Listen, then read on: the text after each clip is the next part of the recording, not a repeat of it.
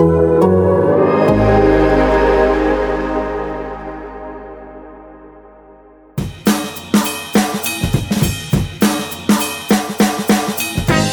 in. Uh, this is the Hold That Podcast podcast.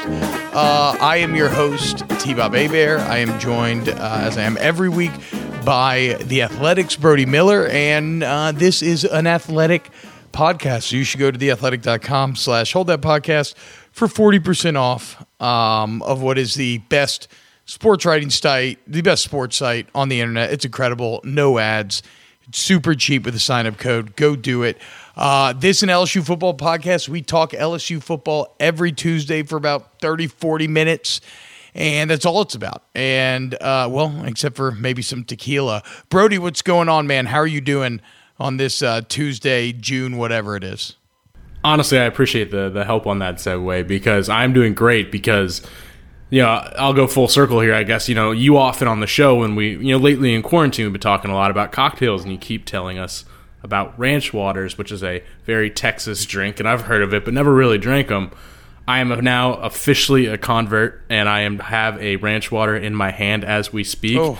It has become the new uh, the drink of the summer for me. So I, I have to thank you for that. Uh, it's a great summer drink. Um, not that this is ever really a headspace that I operate out of, but if you are trying to watch your figure while still getting your buzz on at night, I mean, there's nothing wrong with a little Topo Chico and tequila. And that's what, well, Brody, actually, why don't you explain what it is? Because I'm doing the very lazy dad utilitarian ranch water where I'm just taking my hydro flask, dumping two ranch waters in it, and then filling the rest with tequila. I'm not even throwing in any limes. How, how, how are you making yours?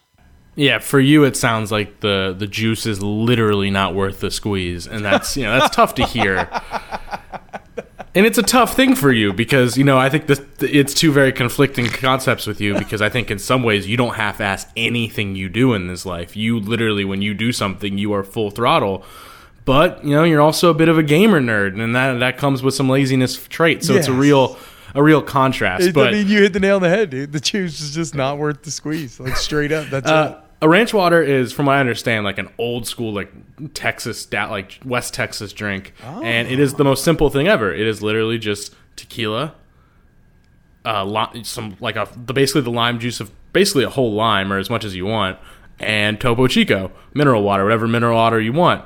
It is the most simple drink, and you're thinking, and like, it's really it's sparkling mineral water, right? I mean, yes. Yes. okay. Just making sure that you're not drinking like flat mineral water. That'd be Hundred percent, yeah. So it's like you wouldn't even think it would cover up, you know, like it would chase away the tequila that well, but it is the most refreshing and easy to drink and just downable thing while also being, you know, like you said, you know, and if you care about those things, a pretty damn healthy drink.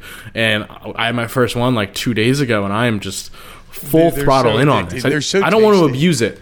They're 'cause I don't want to ruin it for myself. Uh, yeah, I've already crossed the abuse lines for sure. It's like my go-to make the pool fun drink. and it's easy. That's that's also a factor. It's like you know, like I always talk on the show about how I love making old fashioned. Don't get me wrong, old fashioned's not a hard drink or anything it's to make, a process, though. There's a bunch of steps, you know. And sometimes it's like, hey, I literally just want to pour some tequila. I, I we I will admit we just recently bought a nicer juicer to make this process Oh. pretty pretty easy, which was a great purchase. Proud proud decision.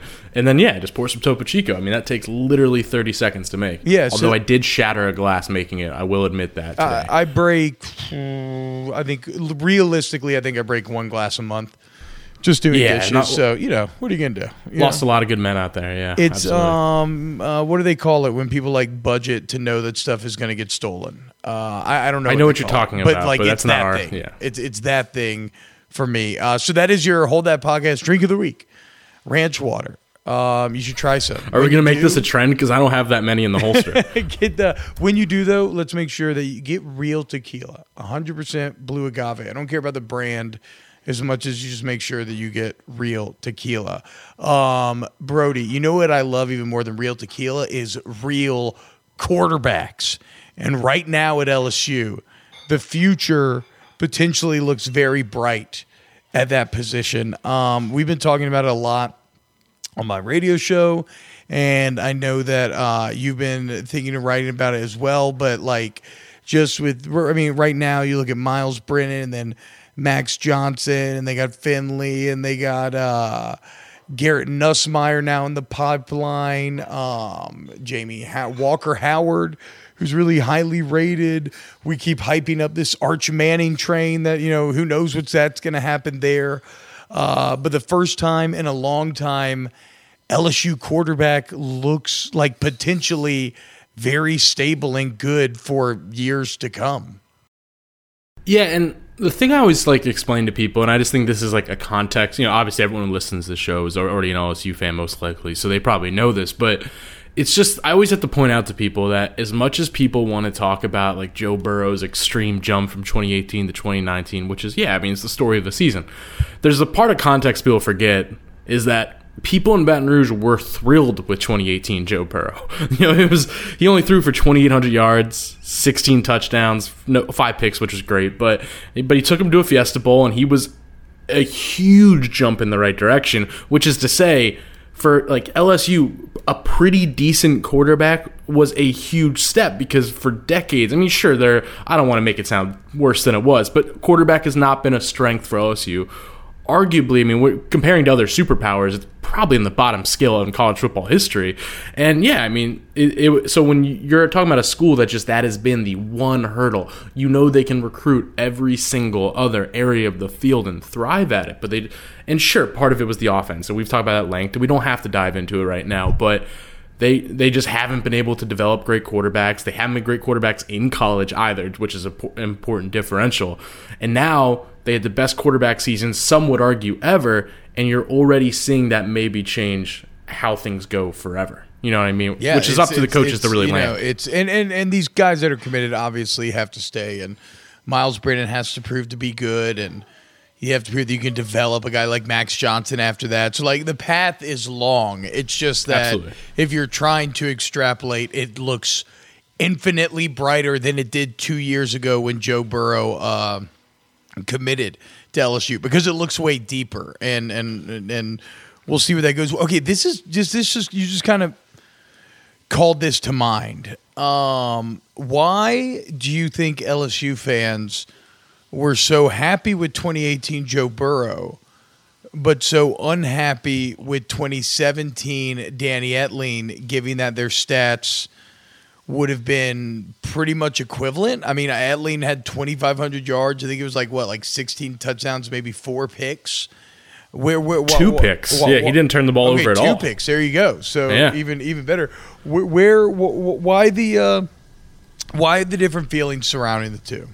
That's actually an awesome question, and one that I don't even know if either of us really have the answer to. But I think it was the little things, right? It was you know the the check the, the line of scrimmage that he changes out the you know in the Miami game to switch to the other side and led to a huge Nick Brossette play or or like a guy I think okay I think it really comes down to this it was having a guy that you just trusted in moments and I know that's not something you I can think really you hit the nail on the head yeah it's just you know like in certain games the Georgia game comes to mind or Auburn or, game Auburn's the best one that's Before, actually I mean, It's just the, that's the drive right there where exactly. the hearts and minds of the fans, probably. Because I guess that was Etling's big critique, right? Is that, I mean, he had his moments too, but nothing as visceral as as like that last that last drive and that last touch, you know, the last touchdown and the last drive to set up the game winning field goal.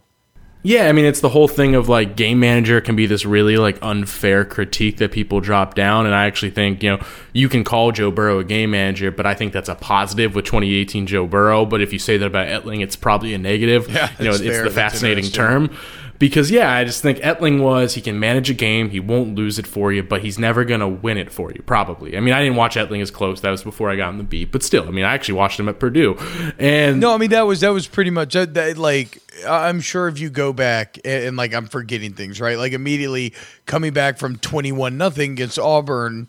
Um, kind of jumps to mind. He had to make a lot of plays to do that, but he never felt like the reason why you were able to do that. To your point, Burrow felt like the reason why you were able to win some of those games. I mean, Auburn jumps out. Then you mentioned the Georgia game. That's where the the, the team Orgeron said the team kind of bought in, and then I think about uh, the Fiesta Bowl getting lit up how he bounced back from that. I mean, the seven overtimes, even though they lose. I think of the A and M game most. Yeah, yeah, yeah. So, so okay, that, that that's interesting. I guess that's, that's where the difference comes in, and what a fascinating kind of commentary on how numbers don't always tell the whole story, right? Especially in how we in how we judge these guys.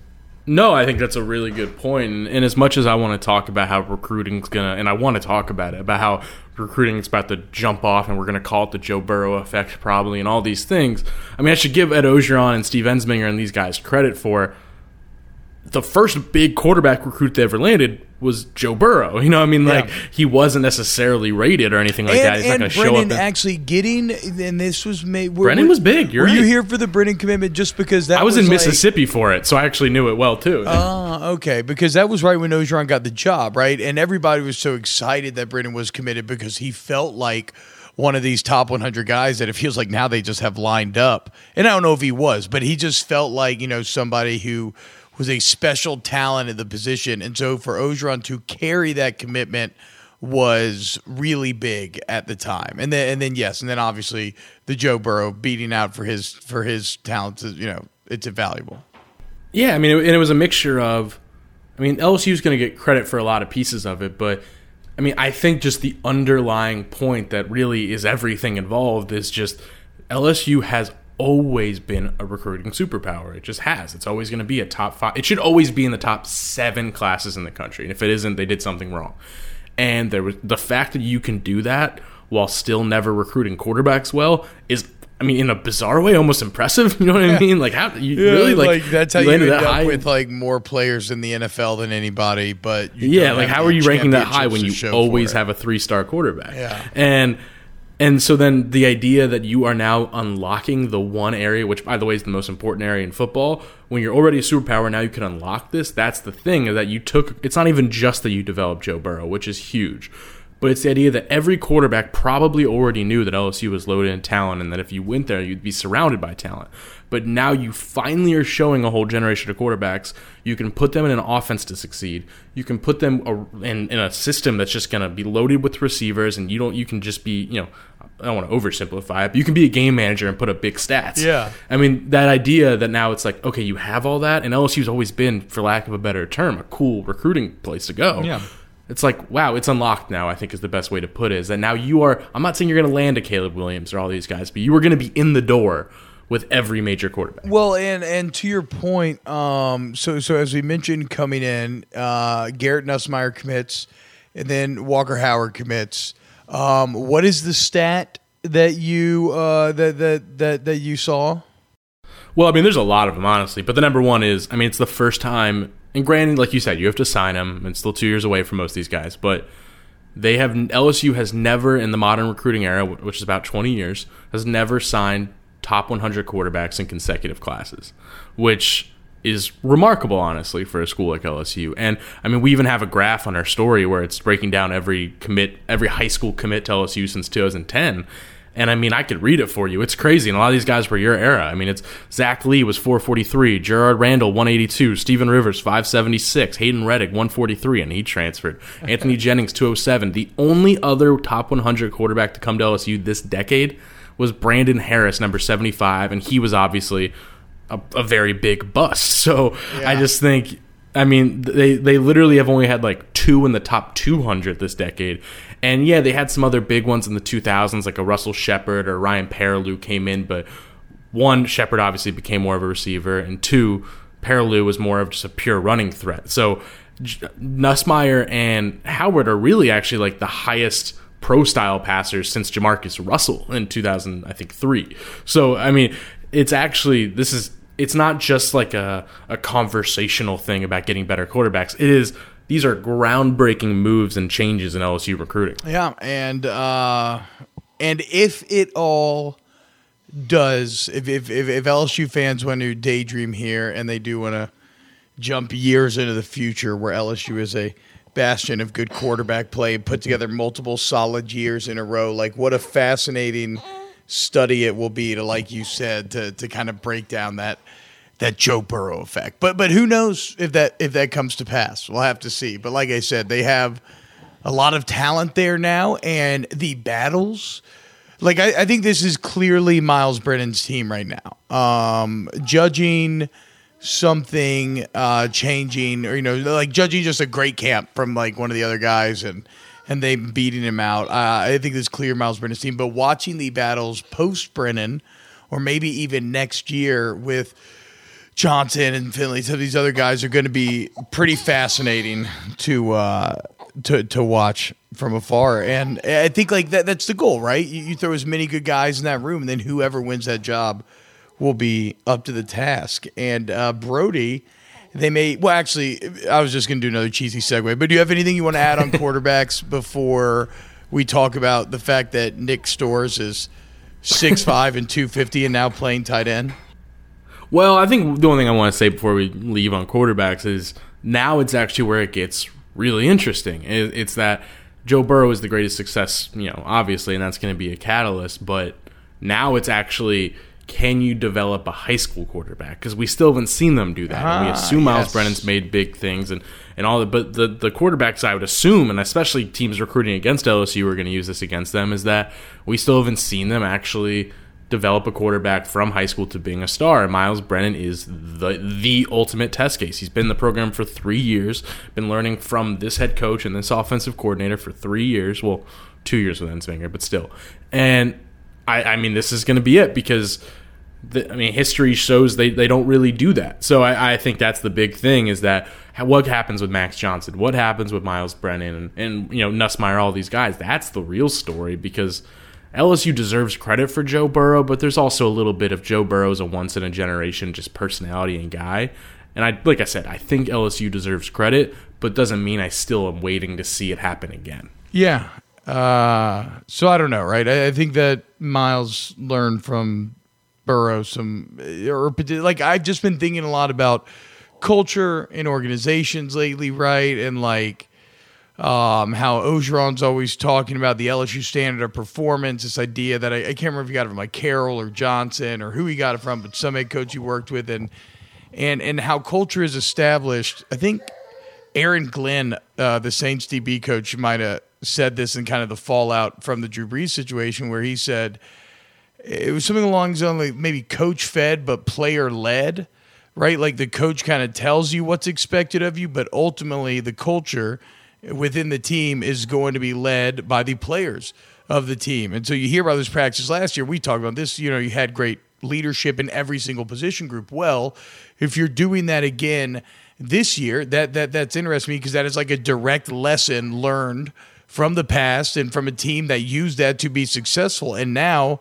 that is a lesson that in theory like the next class would do and then the next and the one after that and so it's this idea that maybe this this team ends up being the seed of this culture, this LSU standard of performance, and uh, and and and maybe it leads to long term success. So that's that's that's what I was thinking about hearing that they got together again on Saturday, which is which which I had never heard of in my college experience. No, I mean it, it's one of those things, like you're saying, the culture stuff that can sound so eye roll worthy, and it can sound so fake, fugazi, you know, not a real thing, and and it, it's and it is. I mean, I think I think the fact that you are now, you know, you're a program that for generations hasn't you know the, the guy waiting doesn't see what it's like to be a real quarterback and suddenly miles brennan who's by the way seen bad not bad but not great quarterback play in front of him before you know is is now getting to watch how you actually do things and like you're saying it's going to pass on i mean and no Pat, pete carroll ed orgeron's mentor like you said i mean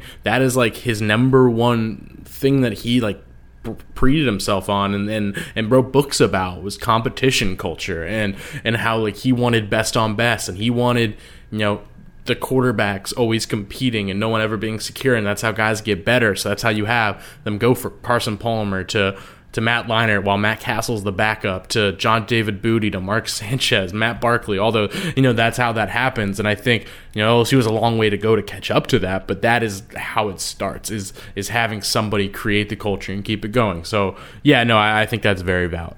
Um. So in other LSU news, uh, as we teased earlier, uh, LSU baseball pitcher Nick Storz, who you might have covered in your baseball days, Brody, is now a member of the LSU football team.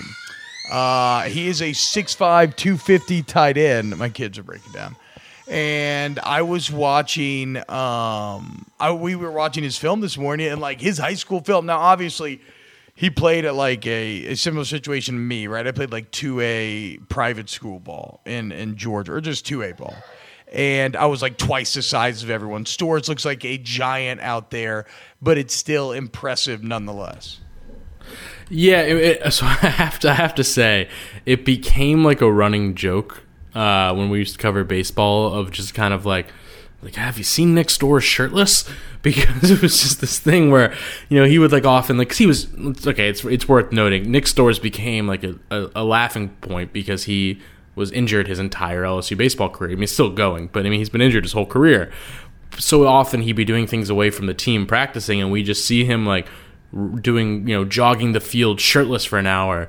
And it was just like, oh, that guy is like a character in a in a Disney movie. The way his body is just like sculpted, it is a perfect like, body, Yeah, and and it, so yeah, he's jacked. It's the only way to put it. And I mean, there was no doubt this guy had all the physical ability to be like a superstar pitcher. I mean, he turned down legit money to come to college, but you know, he, he was always hurt. So it was just kind of funny to hear that he might actually be a tight end. And then you parallel that with the, I mean, who's the other famous baseball player to come to LSU and try to be a tight end? The current punter, Zach Von Rosenberg. I mean, he, he tried to be a tight end and a quarterback at LSU and obviously ended up being a, a star punter. But yeah, so it's just kind of funny, I guess, in that sense that it's like, all right, another one. But Nick Storz even more than Zach Von Rosenberg. And I think, I think Zach. I mean, I think, I, dude, I think, I think Storz potentially has a chance to play. I just Exactly. because, like you said, like he's a true physical specimen, and, and what it means now is, is just the Thad Moss effect, Brody. You have Oh, Arik God. Gilbert, the highest rated tight end in two four seven history. Yeah, they kid Cole Taylor, who they love, the six seven beanpole, love his potential, right? Six, You know, you know, Nick Storz checking in at 6'5", 250. You got Jamal Pettigrew. Is Jamal Pettigrew like 6'6", like 260 maybe? and 35 years old, which is Just cool to see. just a you know? giant of a man. I mean, look at the beef. And that's not even getting into the psychosis of a Tory Carter or the pedigree of an Aaron Moffitt. Like, look at the the beef right now and the size in the tight end room. It is uh, it is an impressive group of human beings. Yeah, I mean, and, it kind of the thing with that group is there's a lot of you know supposed upside and talent, but you don't have that many established bodies. You just don't. I mean, you have Jamal Pettigrew's been hurt his whole career. Arik Gilbert's supposed to be your star, and he probably will be, but again, has never played a snap of college football yet. Same with Cole Taylor.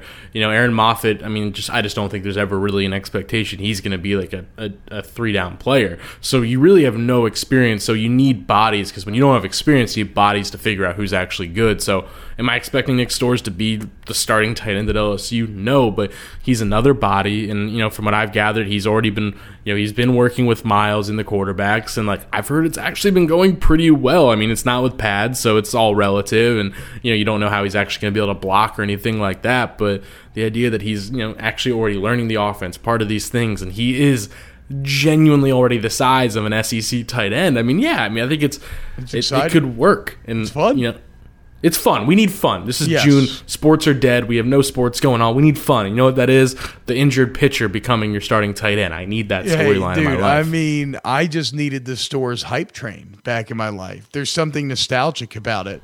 It Yeah. reminds me of a pre 2020 era, a more oh, that's a great point. innocent and naive age. So I am. Yeah, I, I, I do need to say hype. that because for for people who are maybe like just LSU football fans who listen who like aren't necessarily in the baseball weeds.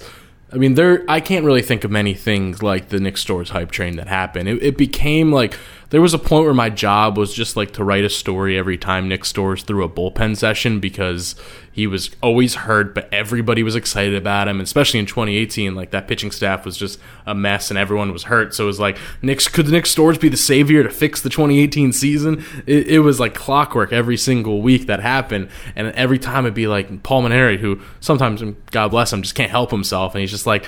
I really think Nick's going to come in and you know he's going to be a star for us. He's got God given talent, and then Yeah. he'd get hurt again a week later. So yeah, so I think really we need that in the football world, and I, I don't know if there's an LSU football equivalent to Nick Storz already. I guess it was Thad Moss. Now Moss, dude. Yeah. and look at he ended up being a beast. Nick that- that occurred to me as I said it. Dude, all SEC, count it. Hop aboard, choo choo. That's our first question to him. How is Thad Moss, as of someone who was also always injured, your motivation? Oh man. Uh this is the Hold That Podcast podcast. So as I, I don't know how much this is gonna make in the final recording, but it's a little crazy over here. So um we're gonna call it a day today. Uh every week. Hold that podcast podcast, athletic.com. Uh, go to the athletic.com slash hold that podcast. 40% off the sign up. So well worth it. Buy your meats at Hebert Specialty Meats off of Jefferson and Bocage if you're living in Baton Rouge. Uh, Brody, anything on the way out? I don't think so. I mean, yeah, buy your meats at Abraham Specialty Yeah. Meats. Can say it, can say it more. Yeah, I agree. I agree. And sign up for the Athletic. Uh, Brody Miller, thank you. Thank you to our wonderful listeners. Oh, if you want to rate review us and share it, that really helps. That would be great. Uh, we love you. And we'll be back more with more LSU football next week. See you then.